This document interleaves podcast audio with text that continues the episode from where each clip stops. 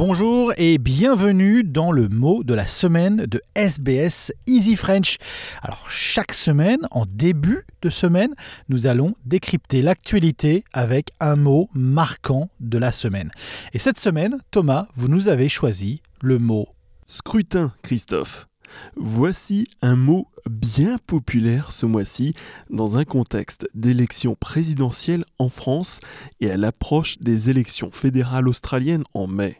Mais pourquoi exactement parle-t-on en français de scrutin pour désigner un vote à bulletin secret? Faire scrutin ou scrutiner, du latin médiéval scrutinare, c'était à l'origine fouiller, examiner une opinion dans les moindres détails avant de faire son choix. Et c'est ainsi, par extension, que se tenaient les élections dans les communautés religieuses au Moyen Âge à vote secret.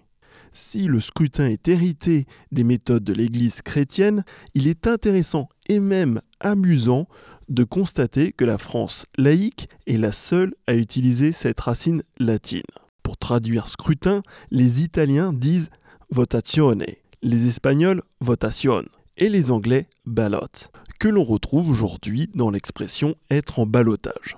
Mais ça, c'est une toute autre histoire. On se retrouve la semaine prochaine avec un nouveau mot de la semaine en lien avec l'actualité. En attendant, vous pouvez réécouter tous les mots de la semaine sur le site internet d'SBS et sur toutes les plateformes.